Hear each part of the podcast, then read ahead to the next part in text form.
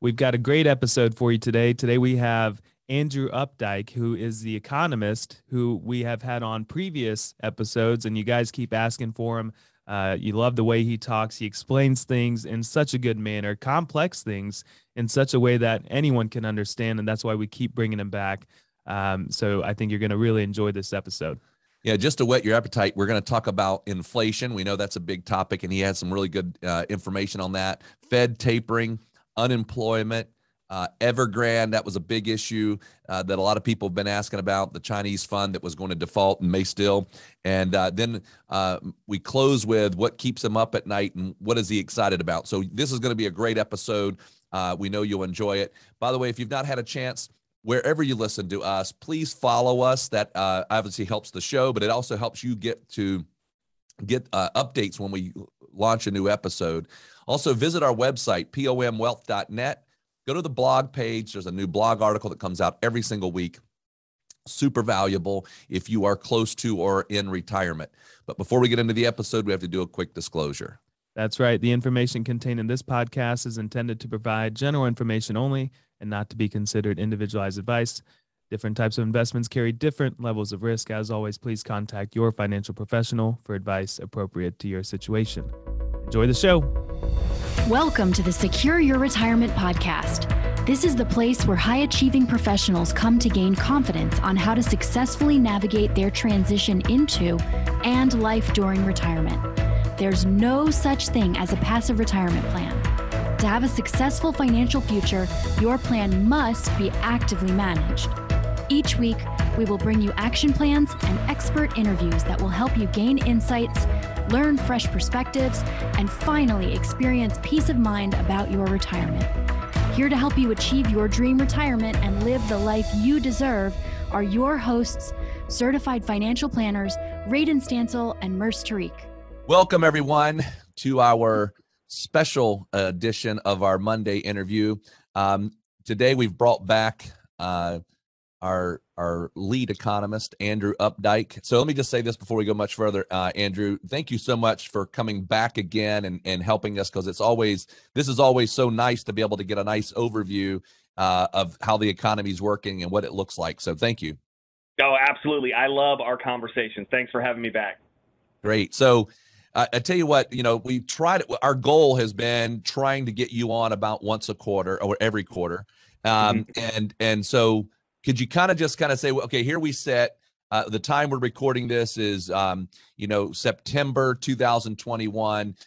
Give mm-hmm. us an overview, like you know, how do you see things right now? I mean, we were having such a huge pump in the first part of the year. We've kind of gone into this flat line, minor pullback. We've got some bigger news with some things going on. Can you just kind of give us a synopsis of where you see things at right now? Yeah, absolutely. So I, I, would say the story the first half of the year was that we had the vaccinations going out. We had Delta uh, was not yet a thing. The, the, COVID cases were declining across the country. We were back in this full kind of reopening mode. So we we saw an acceleration in economic activity in the first quarter and the second quarter. This past quarter, the Delta numbers kind of started to rise. We didn't really see restrictions put in place. There were some mask mandates, um, but we did start to see a little bit of a moderation on the economic data side. Uh, that said, I think you're hearing it a lot if you turn on TV. If you turn on the radio, if you open the newspaper, it's been getting a lot of coverage. And then you add in there's been uh, what happened in Afghanistan. There's been questions about what's going on at the border. As we reach the end of the year, there's an escalation in the conversations related to uh, uh, the, the infrastructure bill. There's been an escalation in questions about a budget reconciliation act. So, you know, we're, we're kind of compounding uncertainties here in the third quarter. And with the delta that's kind of moderated activity, it's led to some volatility in the markets for sure. But here's what I'll say when we dig beneath the data and we look at has this impacted consumers? Are consumers seeing a sharp pullback in what they're doing? Uh, have they have they stopped going to restaurants? Have they stopped going on trips? Uh, has have businesses stopped investing? The answer to that is is no. They've kind of continued to move forward. The data is particularly with the delta in employment, which has been a hot topic here in the third quarter. Uh, the last data we got for the month of August showed a lower than expected number. Came in at about 200,000. That was pre-ending of additional benefits, and I'll say that was also pre-school starting back up. So uh, over the last three months, we've added about 750,000 jobs per month on average. As we head here into the fourth quarter, the expectation is the school coming back. Uh, the the, the uh, COVID cases right now on the downtrend, it looked like, are setting us up for a little bit of a reacceleration in activity as we move into the end of the year. Gotcha, Andrew. So thank you for that little synopsis. And now, now we want to get into some of the things that have been major headlines, but what we what we appreciate on your approach and and First Trust's approach is you guys are very numbers oriented, just like we mm-hmm. are.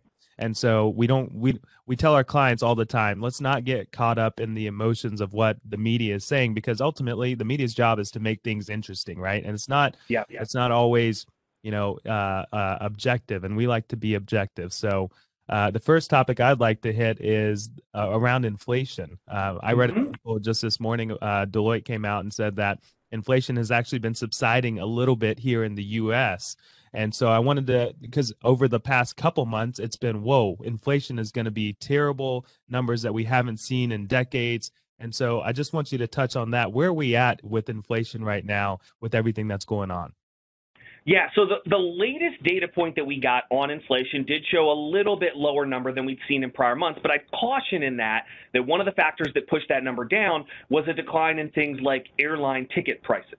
That is something when the Fed says transitory, they've historically you know, over the last year, been talking about prices that went too high and they expect them to come down. That's one of those prices that went down, and I expect it's going to come back up. But even if we ignore that, let's the number that came in was uh, CPI, consumer price inflation, rose 0.3% on the month.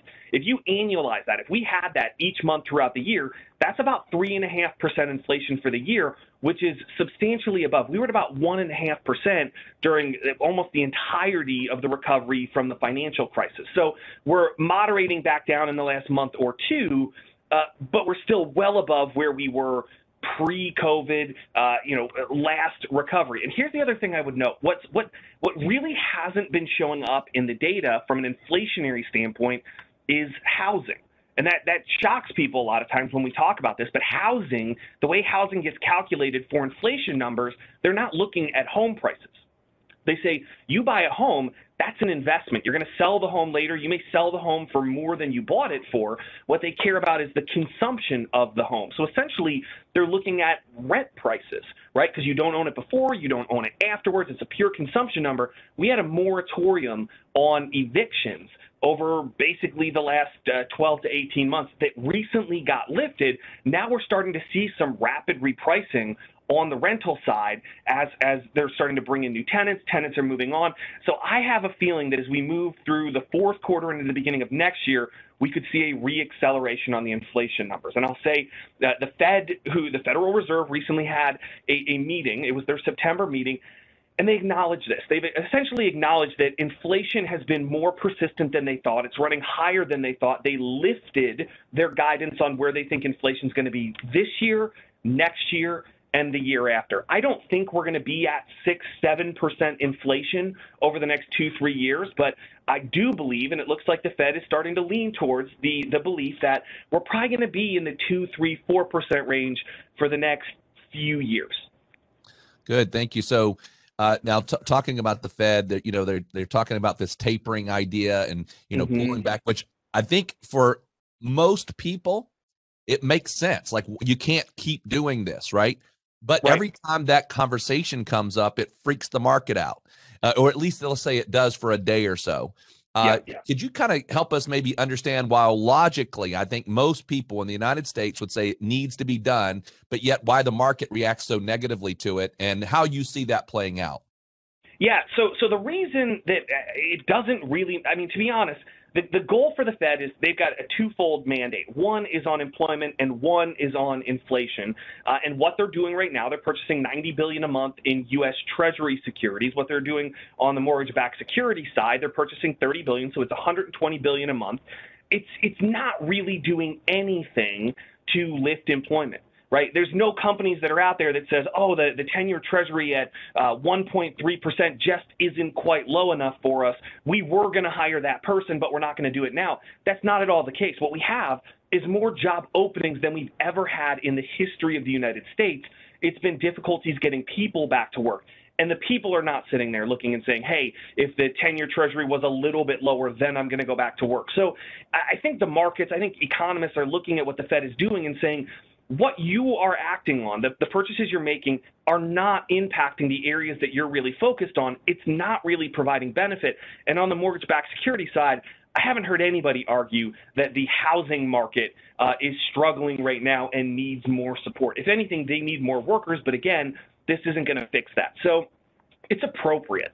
I think it's appropriate. The Fed could have started this before. And what the Fed wants to do, the, the key thing that the Fed does that impacts markets, impacts the economy, is when they start to lift interest rates, when they lift the federal funds rate, which is the base rate that impacts our mortgage rates, our car loans, our student loans, business borrowing and investment. And the Fed wants to have tapering done. They want to have eliminated the purchases before they make movements on the rate hike side. Now, the rate hikes are not coming this year. I, I, I would kind of be surprised if we see them in the next 12 months. But as we get towards the end of 2022 and we start looking into 2023, it's probably going to be appropriate for them to start raising rates. So they want to have tapering out of the way. Now, why does the market freak out at times? Well, for that, we have to go back to 2013. 2013, we had what was called the taper tantrum. That's the last time that the Fed was doing these types of purchases and then pulled back on it. Now, 2013 and 2021 to me are incredibly different environments. Back then, the the financial system, the banking system, was far less capitalized. Uh, one thing to take from history, and we see this with every single recession, when a recession happens, we focus intensely on what led to that, in, that, that recession, and we put all these safeguards in place to try to prevent it from ever happening again. So the last recession and this, this recession almost never looks like the last one. Our banks came into this recession incredibly well capitalized. Uh, they had more assets they had more equity. They had fewer loans as a percent of that. They had stronger loans. And so the, the banks have been stalwarts through this. Right now, the banks are overloaded with liquidity. They have more than enough cash on hand. So the, the concerns that happened in 2013 was as the Fed stops buying, there's liquidity in the system. Is are, are the banks going to get stressed? And what it led to was about a one percent rise in interest rates. Now, uh, ironically, the, the interest rates rose on the news that the Fed was going to slow down purchases, and then those interest rates moved right back lower during the purchases. We realized in 2013 that it did not have the impact that we thought it would. The tapering discussions have led to some volatility in the markets. It's led to some volatility in interest rates, but not nearly as substantial as it was back in 2013. And, and Powell said at this last press conference uh, unless we get a terrible jobs report next month, which I think is an unlikely scenario, the Fed is going to start this tapering process at their next meeting, which is in November. And they're going to start that process. They're going to start to ease their way back.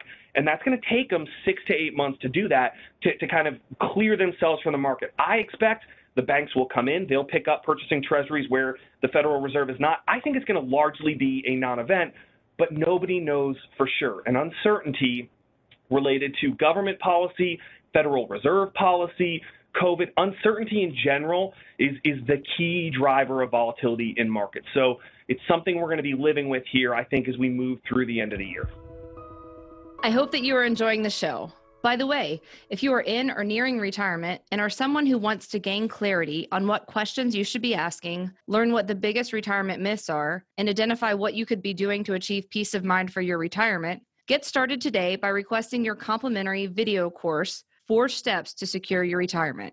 To access the course, simply visit pomwealth.net forward slash podcast. If you're new here or you haven't done this yet, this is definitely the first step to get started in applying these principles to your life. So head over to pomwealth.net forward slash podcast and check us out.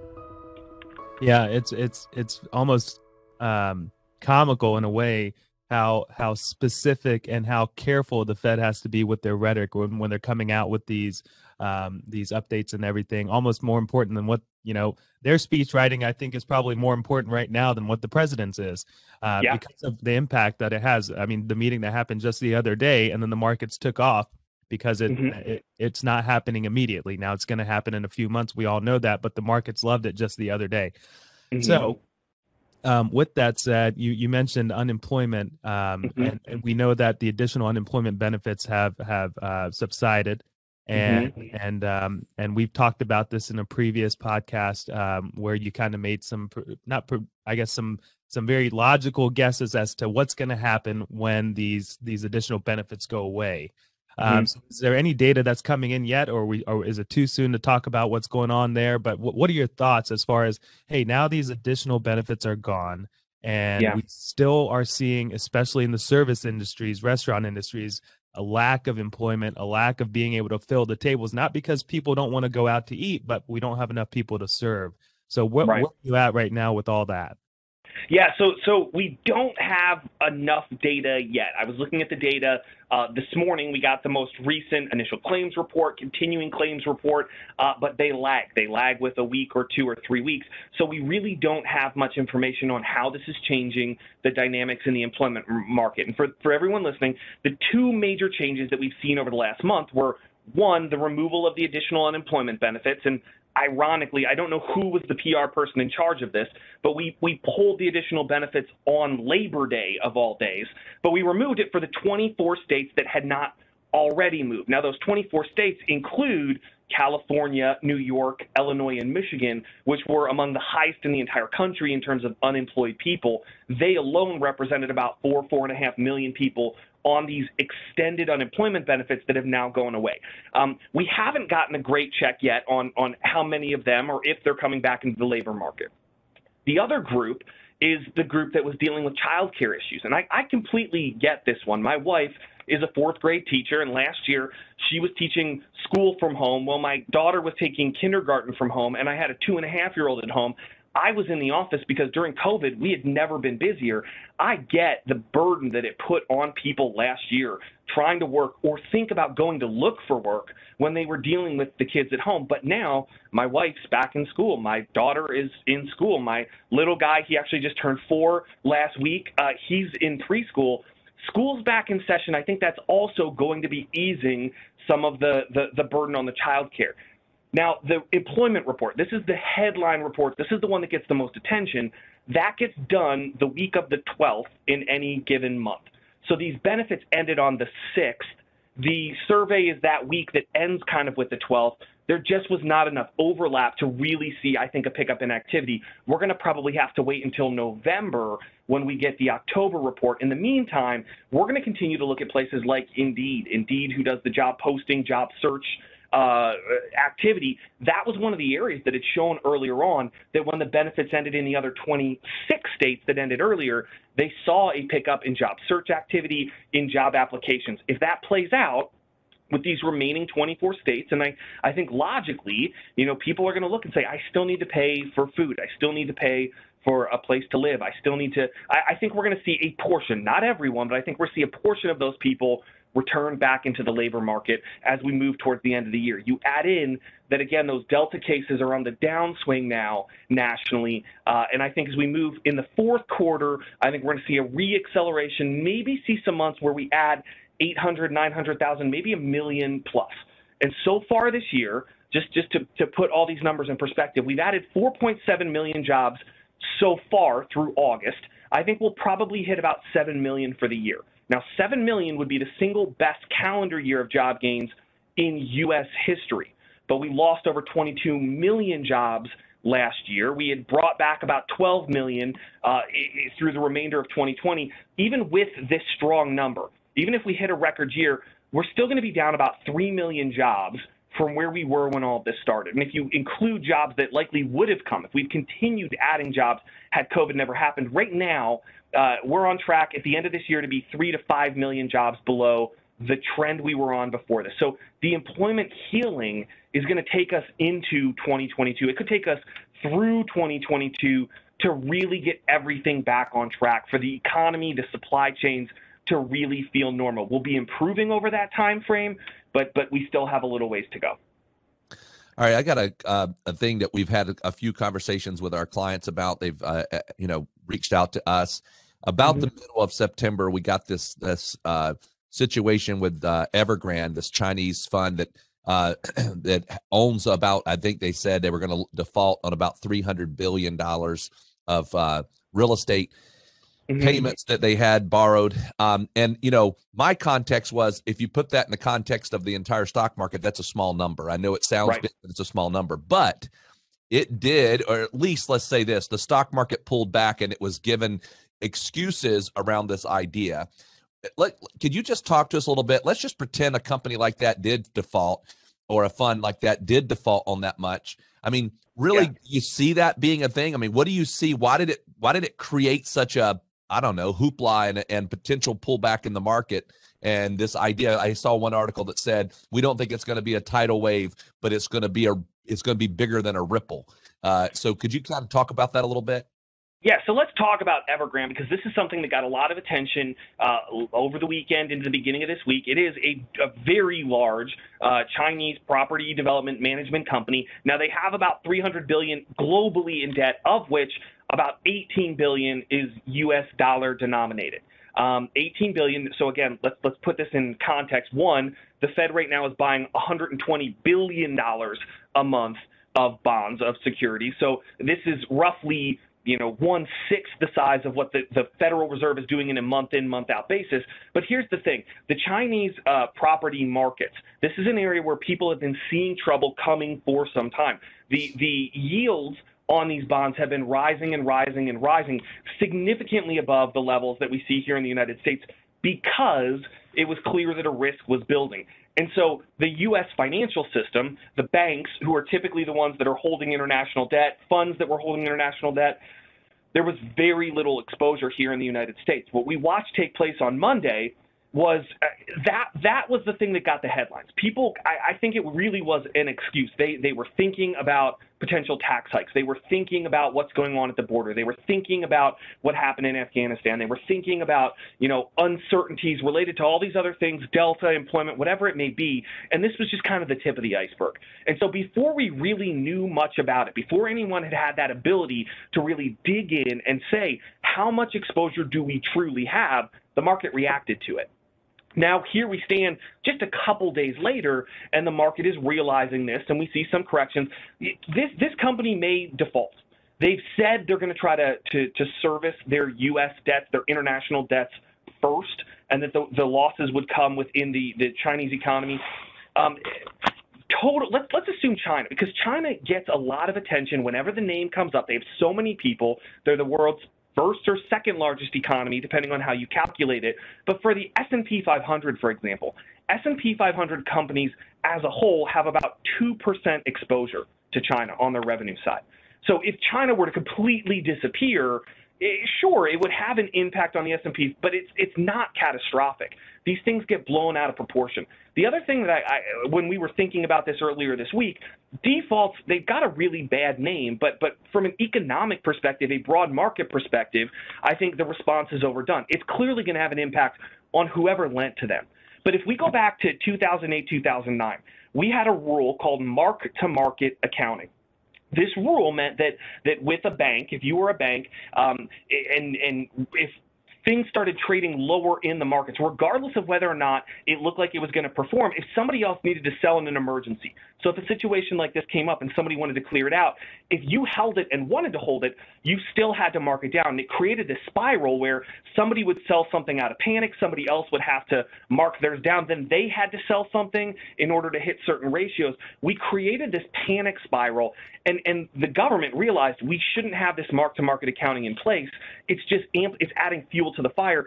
So we got rid of it. That rule does not exist anymore. It got removed in March of 2009. So now defaults, they don't have the same wave. I, I would say they don't have the same ripple. I think this is something that in two, three weeks, the Evergrande, we're going to remember this story maybe, but but when we look back on it, we're going to say it has had very little impact on the fundamentals of the market. It had incredibly uh, minimal impact on any of the companies in the S&P 500. It just made for good headlines.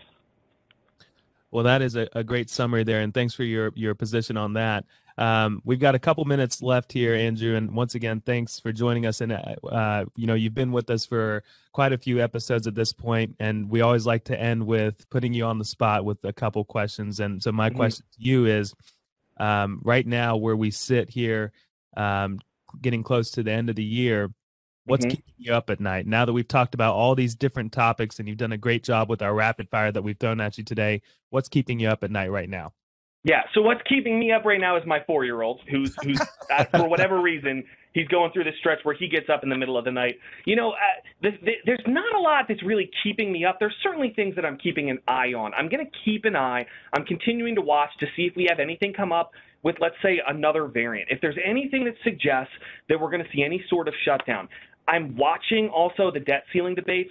This is a, a, song and dance we've done a few times over the last five, ten years. My expectation is that here over the next month, this is going to start to become headlines again, and I'm sure we're going to get a lot of questions on, you know, is the U.S. going to default on debt because we can't get agreements in Washington? I think it's very unlikely, but there's a lot of partisan politics taking place. So that to me is likely to be the next volatility event here as we start into the fourth quarter. We're watching it. We're looking at the numbers. We're watching the debates. We're listening to the whispers out of Washington. But that's that's that's the biggest thing on my radar today. All right, so we'll close with the positive. What are you excited about? So I, I, don't know if we've talked about this before. I was reading a book um, called like 10 Trends Every Smart Person Should Know and, and a bunch uh, of other interesting ones.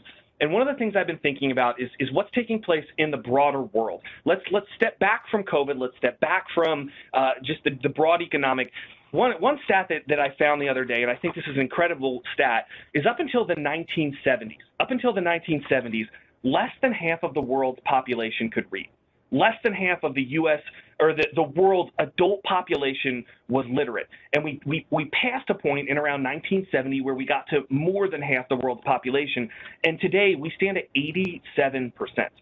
And so we're going through turmoil today, right? We're going through COVID. That's having impacts. And I get the question a lot, you know, with things that we did with the debt, all this, are you worried about your kids' futures and what they're going to grow up into, the, the, the debt burden in the U.S.? And I say, look, there, there are certainly things to be concerned about. But this is one of the most powerful factors in the world. When you have the ability to read, the ability to learn, plus we got these guys, we got these phones that are everywhere in the world. The kids today whether they're young, you know, uh, middle school, high school, into college, they've got better access to information, better ability to learn. They have the capacity to learn in a way that we've never seen before.